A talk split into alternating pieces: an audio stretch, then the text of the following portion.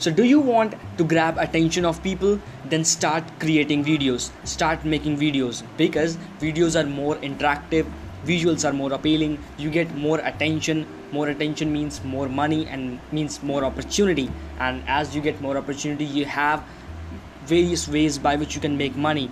Videos you know most of the people don't love to read. Then videos can help them to understand most of the things that you have to tell them.